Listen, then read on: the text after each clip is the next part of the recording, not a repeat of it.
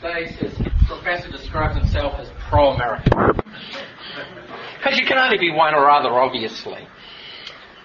This view of anti-Americanism as a tendency is strangely reinforced by both polemicists, people who say you're either for us or against us, or which side are you on in this debate, but also reinforced by behaviouralists. And I, in my readings of American political science, know this is a home of some people who uh, trade and behavioural analysis, and I'd be interested to hear their responses, I suppose, to my my real concerns about a lot of behavioural analysis of anti-Americanism, particularly, I suppose, the biggest on the block being the Pew surveys.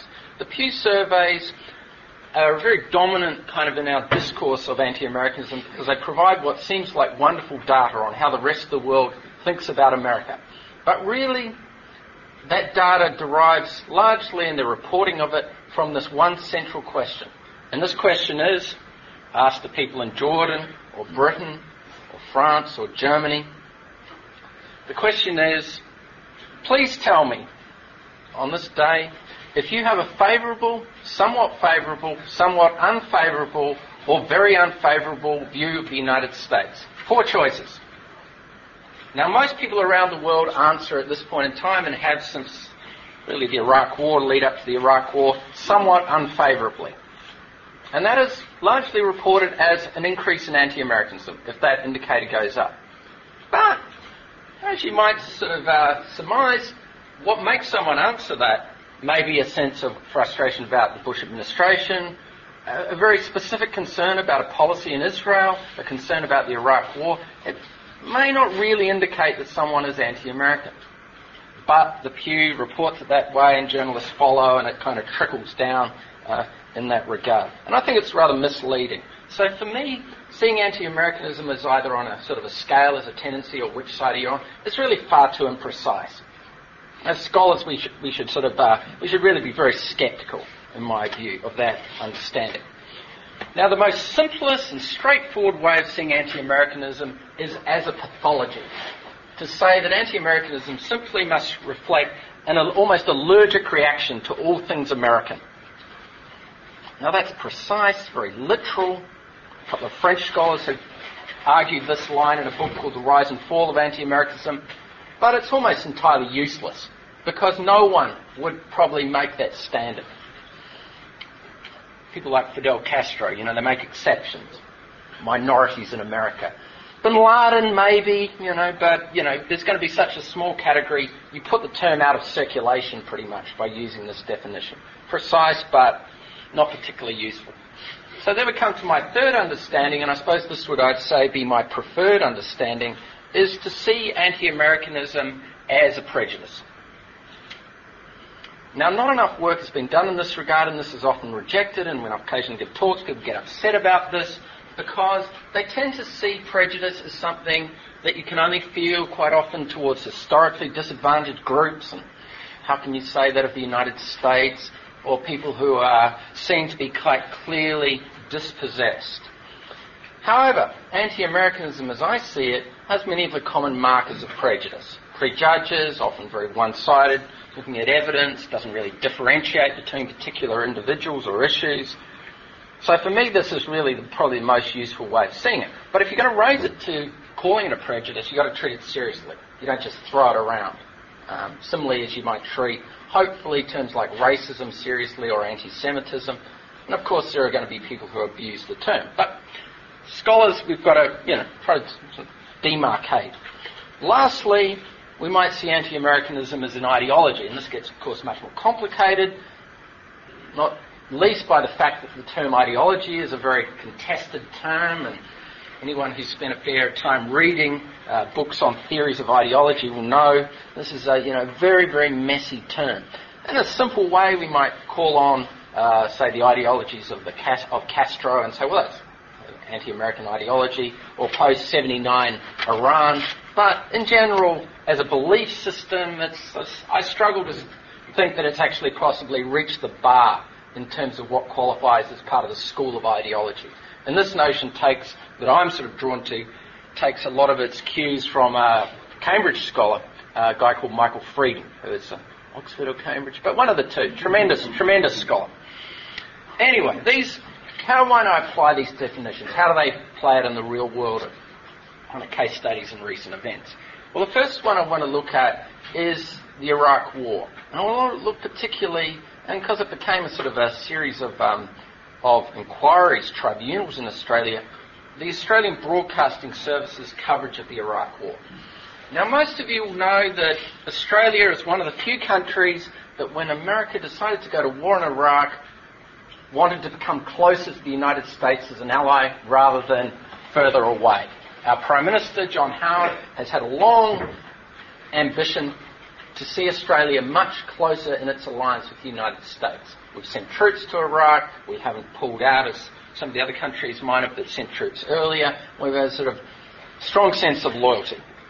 Now, the coverage of the Iraq War by our main broadcaster, our public broadcaster, the Australian Broadcasting Corporation, came into real criticism soon after the Iraq War. Large numbers of people in Australia, it probably is worth saying, as a background, weren't so happy with the decision of the government. There was very large protests, maybe a couple of hundred thousand people in Sydney.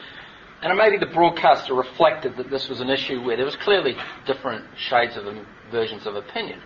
Now, the ABC's coverage of the Iraq War was called by the, our Minister of Communications, or the senior minister of the government, anti-American, and this led to two inquiries. He targeted a number of particular shows and a number of particular comics. There was a whole kind of laundry list of, of anti-American statements. So for, a, for an academic, for someone like myself, it's kind of quite useful because I've got kind of testimony, theories. It's got quite neat kind of uh, material to work with.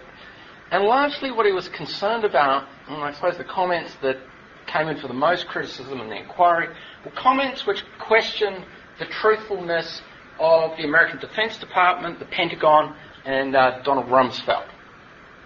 With hindsight, some of these journalists are probably feeling rather sort of uh, good about their criticism, their skepticism. But I suppose at the time, the particular sort of uh, skepticism they held was to do with this issue of civilian ca- casualties, and particularly words like collateral damage, smart bombs. There was quite a lot made of this in the reporting, kind of questioning them. Largely, I think, as the inquiries found out, two inquiries, an independent one and a sort of internal one within the ABC, found that there was no systematic anti-Americanism. They censured a few comments, said that the comments were maybe a little sort of uh, snide, maybe cynical, but there was no systematic anti-Americanism. So I'm really looking at this this case in its sort of fullest, and I'm write some, writing something up about this at the moment for anyone particularly interested in the details. It really seems as a, largely a misuse of the term political, of anti-Americanism. That the term is really employed as a political kind of football. It's a way of sort of uh, making the journalists at the ABC maybe a little nervous about their funding because it comes from the government, about maybe their uh, ongoing sort of employment. So it's, it's quite clearly a tactical use of the term, and really, in my view, doesn't qualify as anti-Americanism. Quite an abuse of the term, really. However, cast our minds back to the 1950s, in the second case study, I want to give you a case where I see this notion of anti-Americanism being very clear cut. This Australian journalist I mentioned before, Wilfred Burchett, rose to world sort of fame to some extent as a journalist in, 19, in 1945, where he was the first white unsupervised or Western unsupervised journalist to go to Hiroshima and report on the bombing of Hiroshima about a month after the atomic bombing and wrote reports which were very sort of uh, dramatic in the British press, as you might imagine, of what he saw and the, sent this warning, I suppose, this famous headline, as a warning to the world of what might happen. So after this, he rode to some extent on this kind of uh, notoriety of this and became very involved in the Korean War. During the Korean War, he largely reported from the side of the North Koreans and the Chinese. And this was quite unusual in this war. And one of his great allegations that got quite a lot of press around the world and became quite an issue for a time in the early 1950s was the allegation that the United States was involved in germ warfare in Korea, that it was dropping bacteria, rats, fleas, clams uh, into North Korea, and North Koreans were dying of things like cholera, um, typhoid, smallpox, various plagues, and the like. And this was reported very heavily in the Chinese press. In fact, in one month in 1952, there was more reporting in the Chinese press on this issue of germ warfare claims than all other reporting on the Korean War to that date in the Chinese press. Huge issue in the Soviet press as well. To buttress these claims, the Soviet Union, and particularly China, uh, organised these so-called international commissions of scientists, people from uh, sympathetic people from England and Sweden, largely members of the communist parties in those countries, to go and prove this was the case. The coverage starts to spread, I suppose, around networks and the co- uh, sort of communist networks, particularly taken up with gusto in France by the French Communist Party. And in 1952, when General Ridgway visits Paris for uh, discussions on NATO, there is a large protest in Paris, a couple of hundred thousand people from memory, where a lot of them have signs saying things like the bacterial general. So there's this widespread belief, I suppose, Burchett and his reporting, and, and this is where I first kind of came across this idea in a number of books mentioning his name around these Paris uh, protests. To further boost the claims, the North Koreans and the Chinese were able to obtain 25 confessions from American servicemen, particularly airmen who'd been shot down, that they'd in fact been dropping germs into North Korea. And my journalist, Mr. Burchett, was heavily involved in transcribing these confessions and was um, somewhat party probably to the what really turns out, is this turns out to be a hoax, and really the fabrication of the story, the building up of the propaganda case for this story. These confessions were undoubtedly gained through torture. Uh, there was a lot of there's a lot of evidence of this. The nature of the confessions, things like uh, the Wall Street imperialists of America have uh, forced us as pilots to drop these uh, germs into the innocents of North Korea. I've been uh, sort of exploring this case for quite a long time, been fascinated by just this sort of, you know, historic, fascinating kind of great, obviously, example of uh, sort of anti-Americanism as, it, as, as it, at its extreme to some extent. But it took me a long time to get to the evidence. I read a lot of books on the Korean War, and they were all sort of, oh, well, it probably didn't happen, but mm, maybe, you know, who can tell? And very recently, as uh, the Library of Congress is such a place to sort of uh, find yourself uh, reading all sorts of odd things. I started reading this journal called Critical Reviews in Microbiology and came across some recent um, Soviet archival material that had been uh, written up by this scholar. And the Library of Congress is about the only place that has this journal in America, so I was quite fortunate, and some of the other materials backing it up. And it turns out this is a completely manufactured hoax, as a lot of Soviet documents have come out being sent to China saying, look, we know it didn't happen. We probably shouldn't continue saying this at the UN because um, we can't really come up with any evidence. Sure, we've planted some evidence and we've got some infected areas and we've buried some people we've said uh, on camera died of germ warfare, but you know, that was other diseases. So it turns out there's a very large sort of uh, probability that it, that was entirely was a hoax.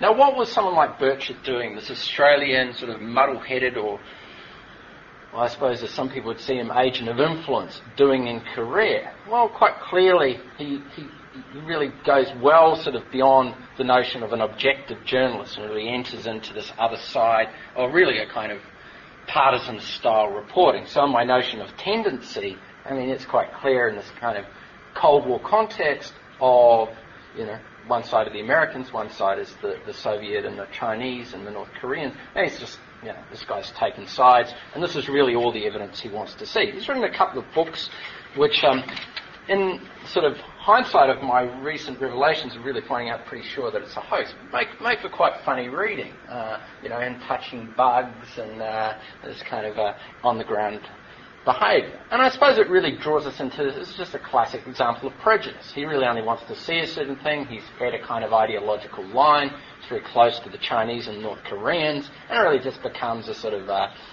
a propaganda agent for them, an anti-American propaganda agent. So very much you know, loses, in my view, I think, credibility. Although there was a network of people around the world, and still is in Australia, who will defend him, who say this is a courageous man who told the story of the other side, who, uh, you know, went fearlessly where no one else would go.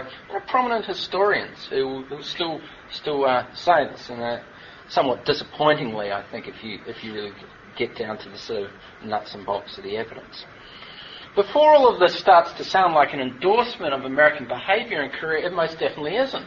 But the point really that I'm wanting to make is that in the Korean War, there's a lot of wars, but I think particularly Korea, if you look back on it, there was a desperate need for critical journalists, for differentiated commentary.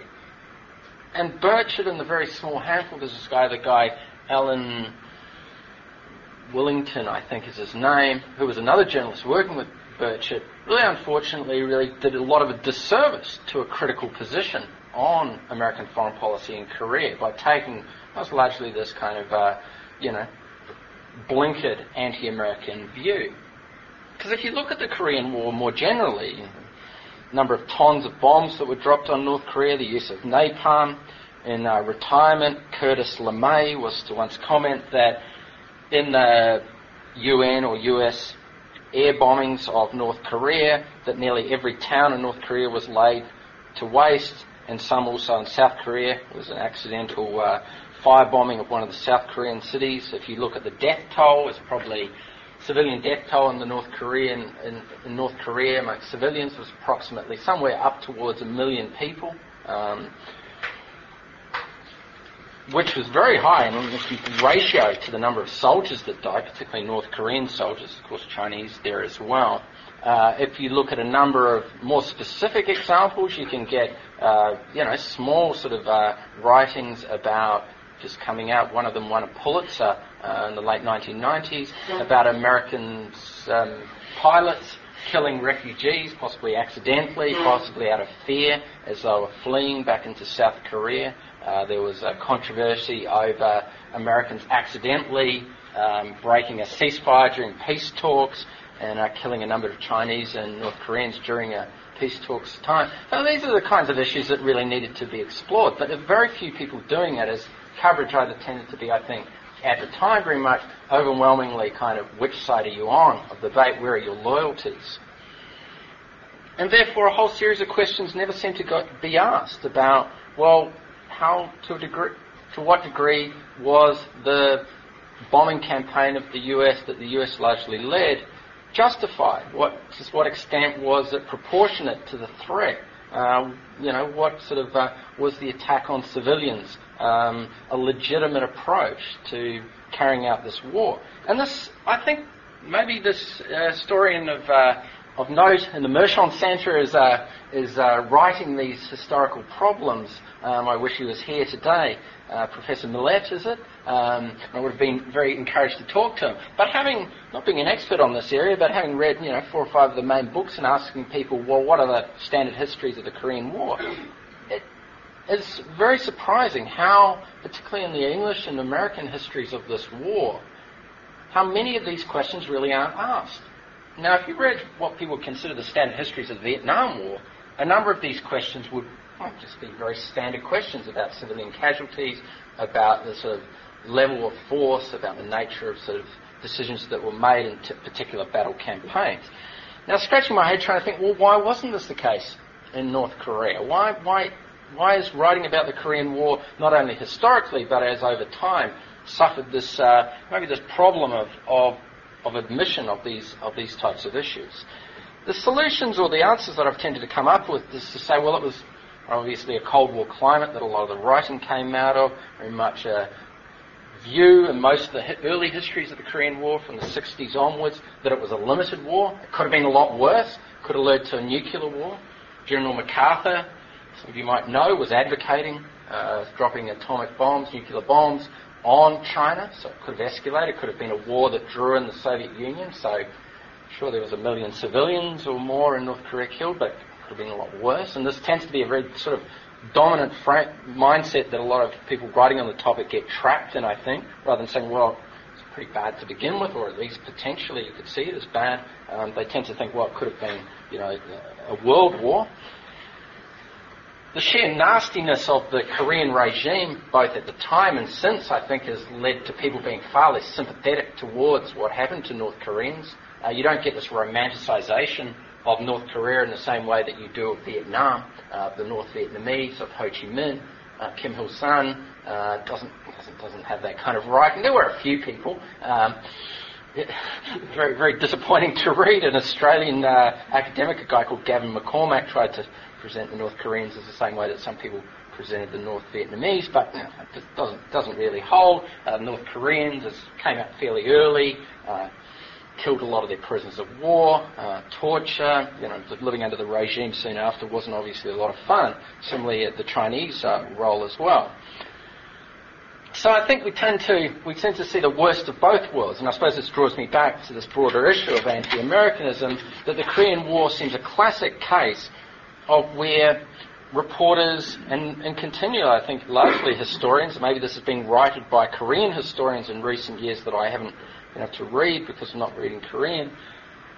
That there seems to be this problem of the failure to get the balance right, and that criticism doesn't really have a sort of the flowers of sort of criticism aren't really sort of uh, able to bud because those who were slid, slid very much into a conspiratorial viewpoint. And I think this is really the dangers of anti-Americanism that once these people who did try to tell the other story uh, you know, got involved with the Chinese and the North Koreans, they seem to have just lost all sense of objectivity and they become really pawns of a propaganda machine.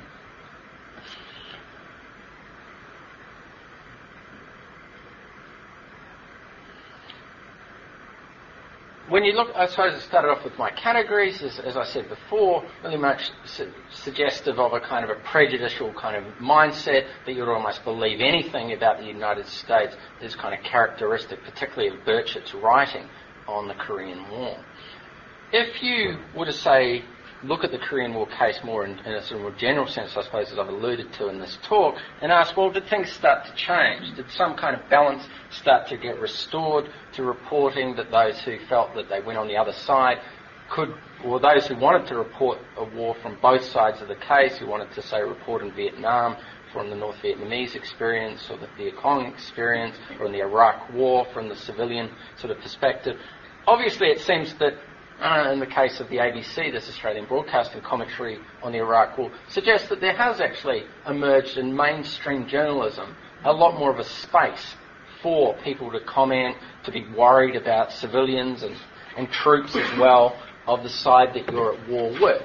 And the Australian broadcasting sort of uh, commentary of the Iraq War, in many ways, this is sort of, I suppose, a very hopeful sense of commentary developing when it comes to concerns about how enemies are treated, the justness of, of the level of military activity as, as, as some form of success, um, and how journalism has progressed, if you look historically from the Korean War to the Iraq War. Now, I'm only looking at really at two kind of, in my writing on this, two really specific case studies, but I think I could generalize to say that there really is this progression. Um, you can really see this voice of people who are much more sceptical, who are much more interested in a range of questions that I think governments, of course, are going to at times be uncomfortable with, that governments are going to question as maybe being somewhat disloyal, but are still able to be voiced without feeling, well, if we're going to voice these concerns, then we've got to be, uh, you know, on side with Saddam Hussein, or we've got to be,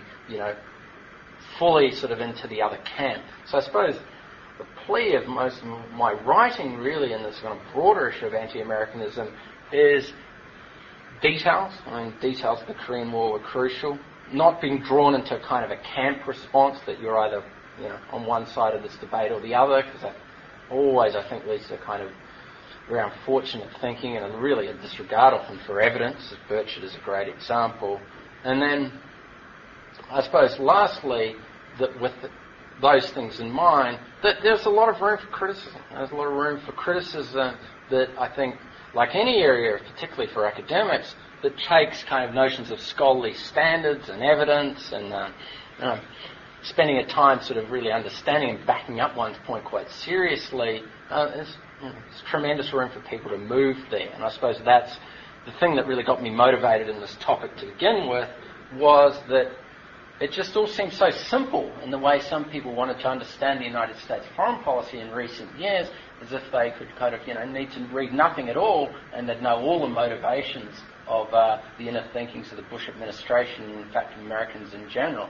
So I suppose it is to sort of argue for that that level of complexity there and to hold to some kind of sense of standards and some sense of scholarly kind of uh, rigor in, or journalistic rigor, in, in the case of my case studies, uh, faced with things that you may be uncomfortable with or instinctively worried about.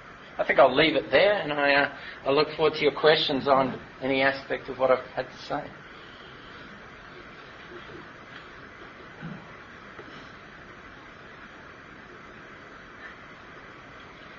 Should I field the questions? okay. Let me start if anyone else is reluctant to. I'm, I'm intrigued by the distinction between an anti-Americanism focused on American society and what, let's say, anti-Americans believe that society represents, what its values are. And, and an anti-Americanism in the way that you're using it, which is what you called a robust critique, or maybe a more than robust critique of policies of the American government. I see the two as hugely different because it would seem to me an American scholar, and there are probably a bunch of them in this room, can be robustly critical of the policy of the American government. But I don't think by definition that somebody who was born and bred in the United States and lives and works here can be anti-Americanism. I think that's a contradiction in terms. It seems so, like you're slightly misunderstanding my point, though. I suppose my point is that there is criticism, and that's a line that I'm very happy to be on that side of. And you know, it should be robust. It should hold to the standards that you would hold in criticism in any other scholarly area that you're going to be refereed or you're going to be have peer review. But then you, there's a line that you could cross on critiquing American society, on President Bush, on the Iraq War, whatever aspect it might be. And that line, for me, on the other side of the line, is driven by prejudice. The prejudice is a kind of motivator that gets you there. You don't look at the evidence, or you only look at part of the evidence, or you you move, you you, uh, you are moved by only a certain number of kind of writers, or you have you're, you're, you're part of a camp or whatever it might be. And I think for me that's a pretty simple distinction, and it is one that people I just I think to some extent a lot more workers obviously need to kind of argue it through, but is one that I've you know become very comfortable to defend. Yeah. When the uh, when the British uh, basically had the political leaders in the world, people talked about uh, pulling the tail of the British tiger. Um, do you sort of see this as an overhead that just goes along with being dominant political and military power in the world, or do you see this anti-Americanism? Mm. Yeah, I mean that's obviously a big factor. You know, if you're powerful, you, you're going to be noticed, and you're going to, people are going to pay attention, and they're going to be worried and concerned about your actions. Um, but I see it as, as quite something quite well beyond that. Um, anti-Americanism has quite clearly existed well beyond time, well before the time when America was the most dominant power in the world. Well, maybe since the sort of inception of America as an idea the early colonial period, particularly at the cultural level, at the social level, you get a lot of writings, particularly European elites, very concerned about what this new country would be, the threat that a mass culture offered, the lack of refinement, the lack of uh, concern for poetry, as de Tocqueville wrote about, or manners, as uh, Frances Trollope was to write about. So this, this is a very long-standing kind of critique that people have had, and, and probably a prejudice in many regards. Tocqueville never read any American authors, but said America had no great literature. Um, and this, for me, underlies anti-Americanism. Now, the rise of, rise of America as a power, uh, the different waves of different periods of foreign policy that people have objected to, account for, in the polls, what we call rises and falls of anti-Americanism. But for me, there's just a kind of underlying unease, because America is probably for many people, this kind of par excellence of modernity, of modern capitalism, what some people would see as standardization. And these are things that a lot of people fear around the world. People fear them in Australia, they fear them in Europe in large ways, and they long have. And I think that's what makes it quite a, a much bigger concept, I think, than just a fear of Mr. Big or a hatred of Mr. Big, uh, in my view. Yeah. Um, I was really interested in the categories that you lined up for the anti-Americanism as And I wonder whether the following will be uh, a fall, namely the value system uh, from which a certain group of anti-Americanist critics uh, argue. Uh, to give as an example Germany, the two wars you mentioned uh, during the uh, um, Korean War, the situation, at least in West Germany, was quite different. Uh, in the sense, NATO had just been established, they were forced into NATO, at least many of them unwillingly forced into NATO, but they were very much relieved that if there were to be a battlefield, it wouldn't be Central Europe. So anti-Americanism certainly came to the fore at the time around the question of pacifism and war. And in recent years, Schröder's re-election, or at least the first re-election, was due simply to the fact that he could play on German pacifism uh, and kind of twisting that into an anti-Americanism that is so uh, uh, strong until today that uh, even the major newspapers, uh, I mean, are just full of this anti-Americanism that I think derives very much from a certain value system, and the value system, for one, is pacifism, no matter how you define it and how practical that is, etc. And the other is the social system. the minute the social system is mentioned, America is seen as being absolutely failing everywhere. Never mind what this says about Germany, but as a, a, a, I think what play is a big role is the mm. system mm. of the movement yeah, I suppose the way that I've looked at Germany, I've been doing some research with uh, Andrei Markovits, who's written quite a lot on this from Ann Arbor, uh, University of Michigan. The way that I tend to come at it is to really worry about the German position in regard to a kind of a populace. Um, you know, there, there are many things that I worry about about the United States, and there are many things that I think at a cultural level food being a very obvious example that gets riled people in Europe or in Australia or, or, the like. But these anxieties that you have about becoming, uh, you know, overweight or eating too much junk food or uh, having, uh, you know, the wrong kind of diet, it's easy to say, well, that's, you know, that's American culture. But really, there's a bigger thing underlying that, isn't there? Kind of these are big sort of multinationals, or these is, this is a, a form of kind of you know, modern mass culture, convenience, um, you know, that goes well beyond America. Now, to, for people in Germany or people in Australia, you know, it may relieve some anxiety to say, well, you know, this damn American thing. But, you know, I mean, what are people in the United States who don't like those things too? You know, they probably, hopefully, you know, are forced to look for someone else to, uh, you know, McDonald's or whoever it might be, but they're much they're much bigger things than I think any one country. Now, one country seems to symbolize it for a lot of people more than others, but it's just kind of a form of populism and this American conditions and this kind of thing that Schroeder was talking about in the last election. Yeah. One that, I was going to ask about isn't a lot of this just modernity and modernization and and the today. And the second thing I wanted to ask you about was is a sort of this why do they hate us debate. You know, Zakaria wrote that piece a couple years ago, and it seems that there's sort of two tiers, sort of two outcomes, right? The one is that they hate us are, and the other is hate us what we do, right? So we bomb Muslims and we exploit Latin America and we ignore Africa. Or at home we don't take care of our poor and we don't have a welfare state and we believe in cutthroat government capital and stuff like that. Do you have a sense of that?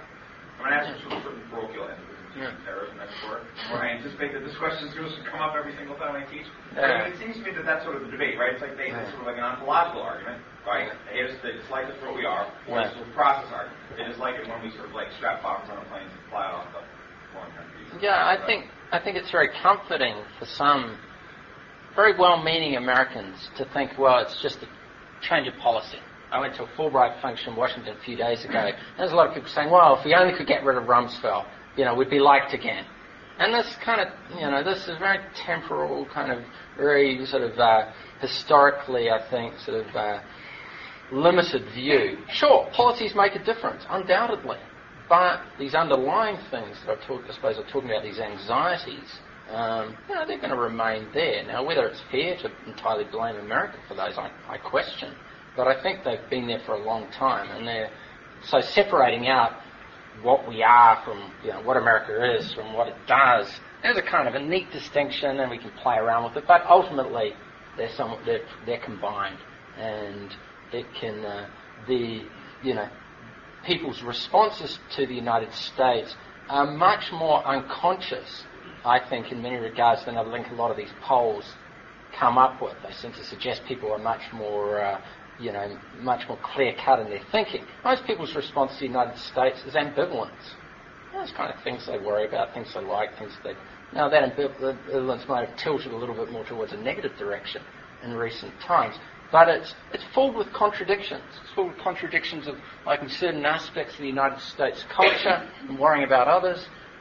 In the, even in the Pew surveys, when people are asked if bad things are being done to an ethnic minority around the world within their own country, who would you most trust to come and do something to save innocence?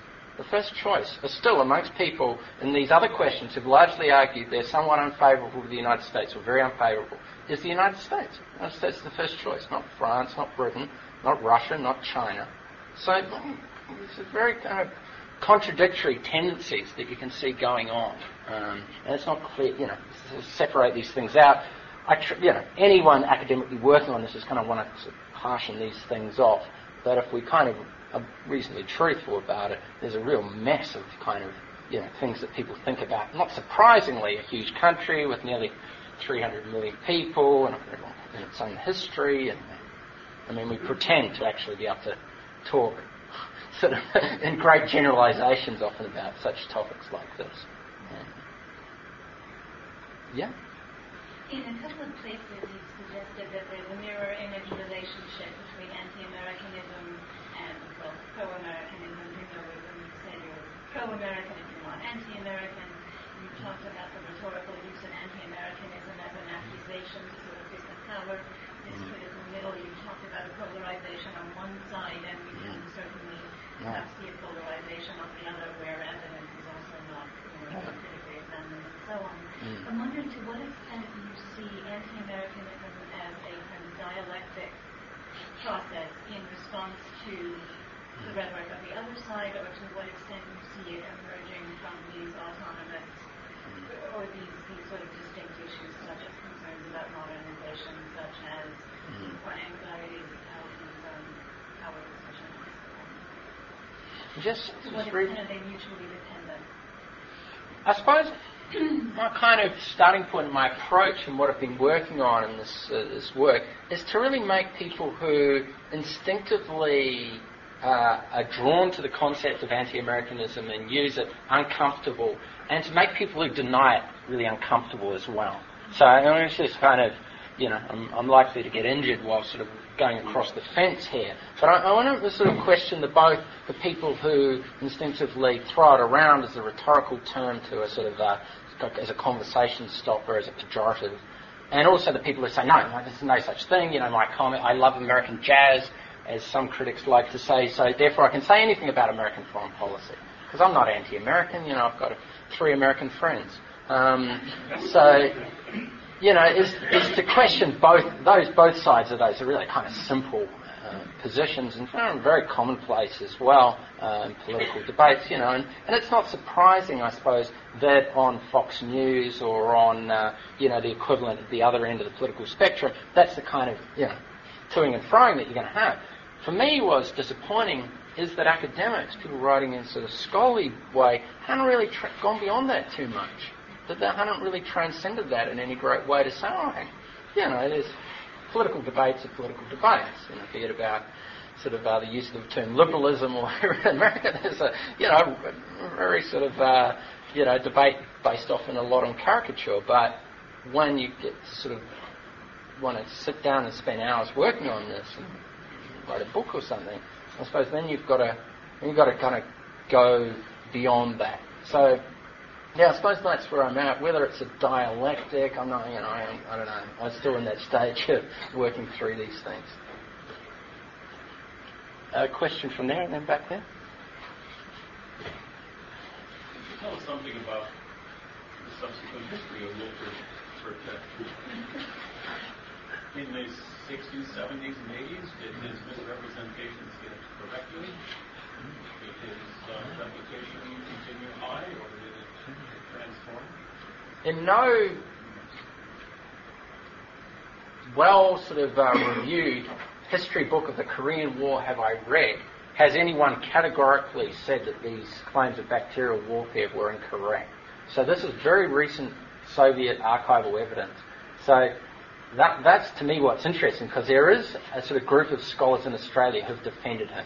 He's a great champion of the oppressed, the other side, uh, these kind of, I suppose, people who have seen America since the Cold War or even since the Japanese kind of part of the Second World War as an imperialist power have kind of Burchett is one, a bit of a folk hero. Uh, so I'll be interested in what this evidence. I intend to write to a couple of prominent historians and say, well, this is interesting. How, how might you sort of think about this? Because it probably involved to some extent in torture. You know, very close to torture. He would have known about it. It would have been in the same compound. So that, well, that disturbs me to some extent, I suppose. And there have been a few people who have kind of tracked his career, uh, prominent Australian political scientists by the name of Robert Manne, um, who's written on this. But his career after uh, the Korean War was to become very close with Ho Chi Minh. He wrote 32 books, Wilfred Burchett. Uh, he wrote a number of books promoting uh, the just cause of Ho Chi Minh. Wrote a number of books on how terrific a place China was under the uh, Cultural Revolution. He becomes really just a, a, a classic kind of Cold War propagandist in many regards but has kind of gone through this recent uh, a bit of renaissance in Australia because his his autobiography was re-released at about 800 pages, and a number of people have said, "Well, this is one of our great journalists." And the story of him being at Hiroshima is an incredibly powerful story. Uh, he braved his life. Uh, the Allied command didn't want him to go there. He sat on a train with surrendered Japanese soldiers for about 20 hours or so as a lone white man uh, with really sort of nothing to protect him. No, it's, it's an incredibly courageous story. But it doesn't also make him a great journalist, given what he, I think, what he did subsequently. But it has a fascinating, for me, he's been a fascinating figure of, of our history, of Australian history, to look at and say, well, you know, how did this, how do people feel about him? How do people write about him? Was he seen quite clearly as a sort of prejudiced, sort of knee-jerk anti-American, or was he seen as people like John Pilger, some of you might have heard of, as a great sort of independent voice, as a as a rebel, as a you know, uh, uh, that kind of thing. I suppose really sort of worries me about some states of how what's seen as often left of centre criticism. Um, you know how desperate at times it becomes. Um,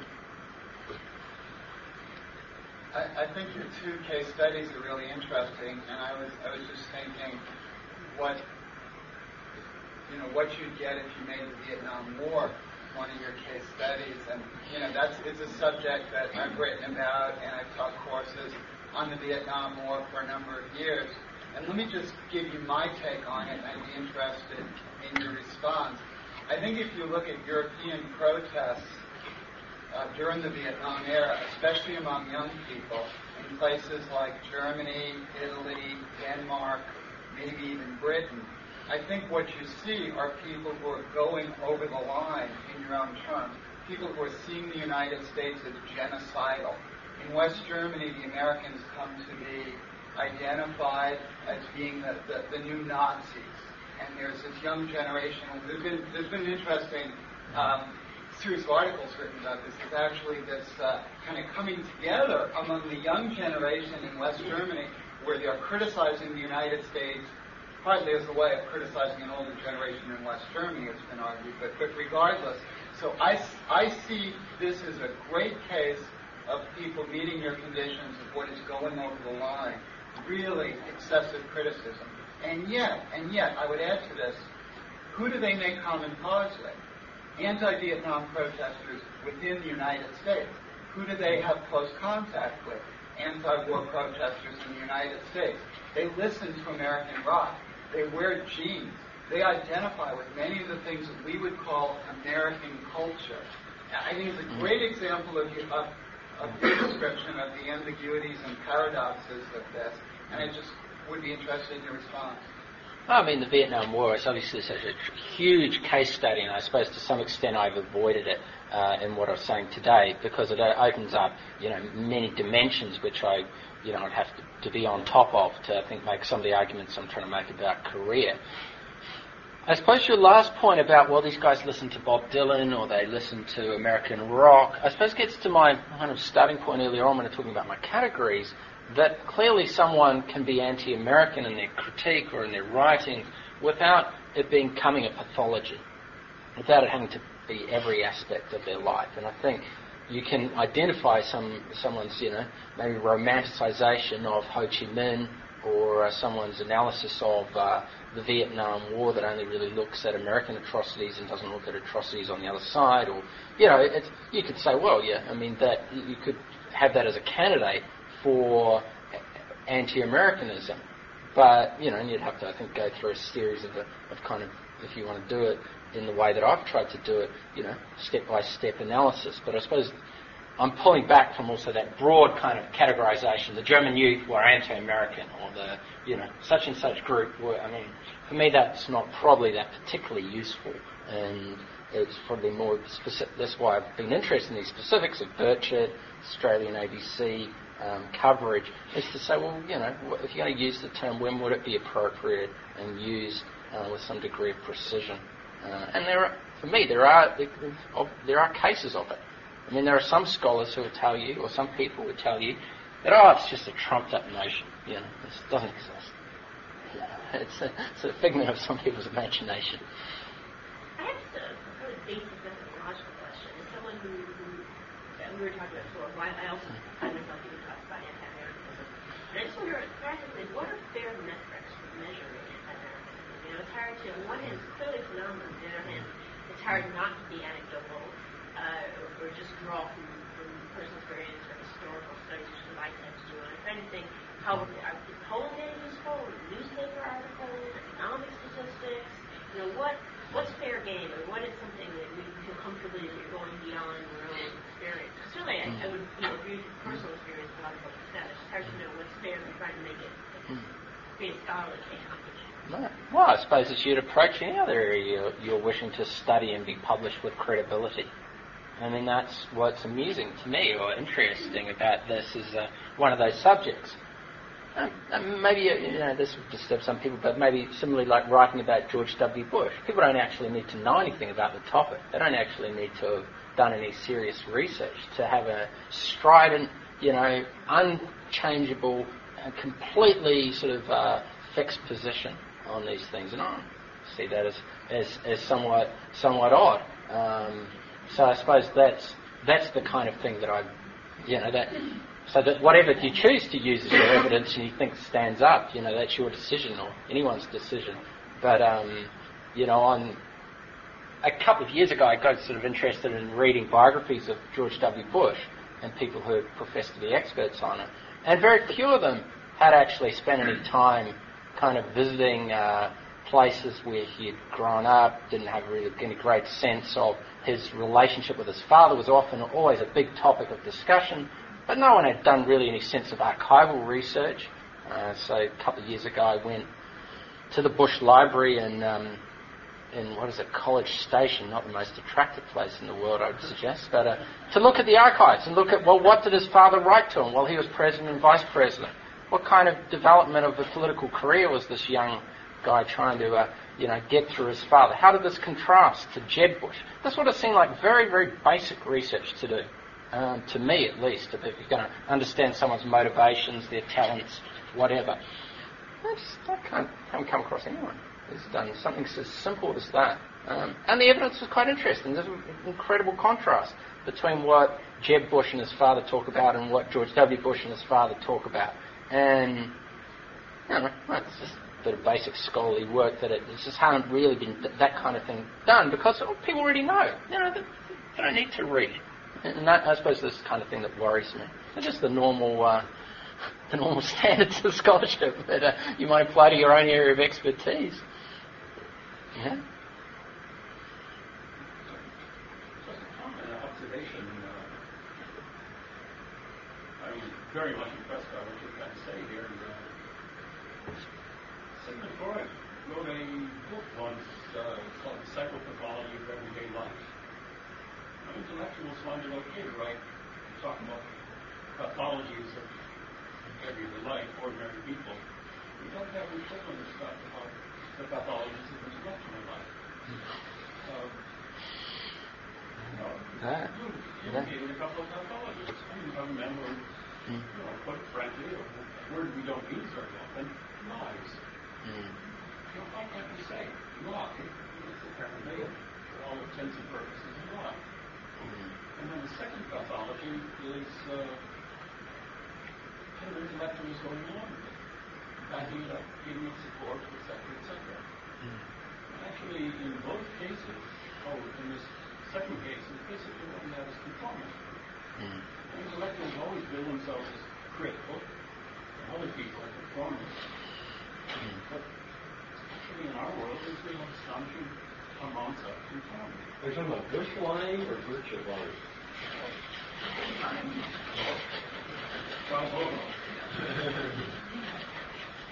I encourage you to follow up.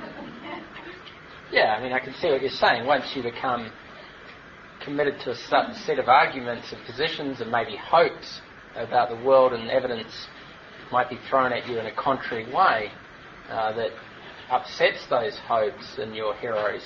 Um, you know, it's sometimes it's uh, it, it's probably brave the person who says, you know, that okay, I was I was mistaken. I um, you know, I to build this person up in a way that's probably uh, you know doesn't deserve to be the case. And I suppose that's you know I suppose why I've always admired to the extent, to a large extent, the writings of George Orwell. I mean, you get in Orwell this you know constant this kind of coming back to some of this, the sense of you know when questioning the prejudices of others, question constantly question your own prejudices. Um, you know, it seems to me a, a sort of seems to me the right pro, sort of way to proceed. But I suppose once your friends start to have similar views to you and your group and your, your, centre or whatever, you know, changing direction or kind of acknowledging sort of stubborn, unfortunate evidence, uh, it's not always easy. And you're not always looking for it.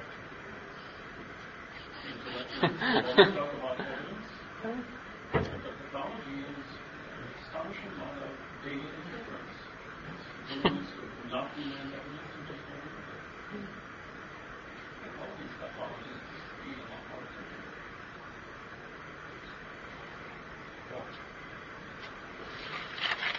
want to thank uh, Brendan for coming, and uh, we've recorded this, so I hope we can share it with him soon. And thank you very much. Thank you all. Thank you.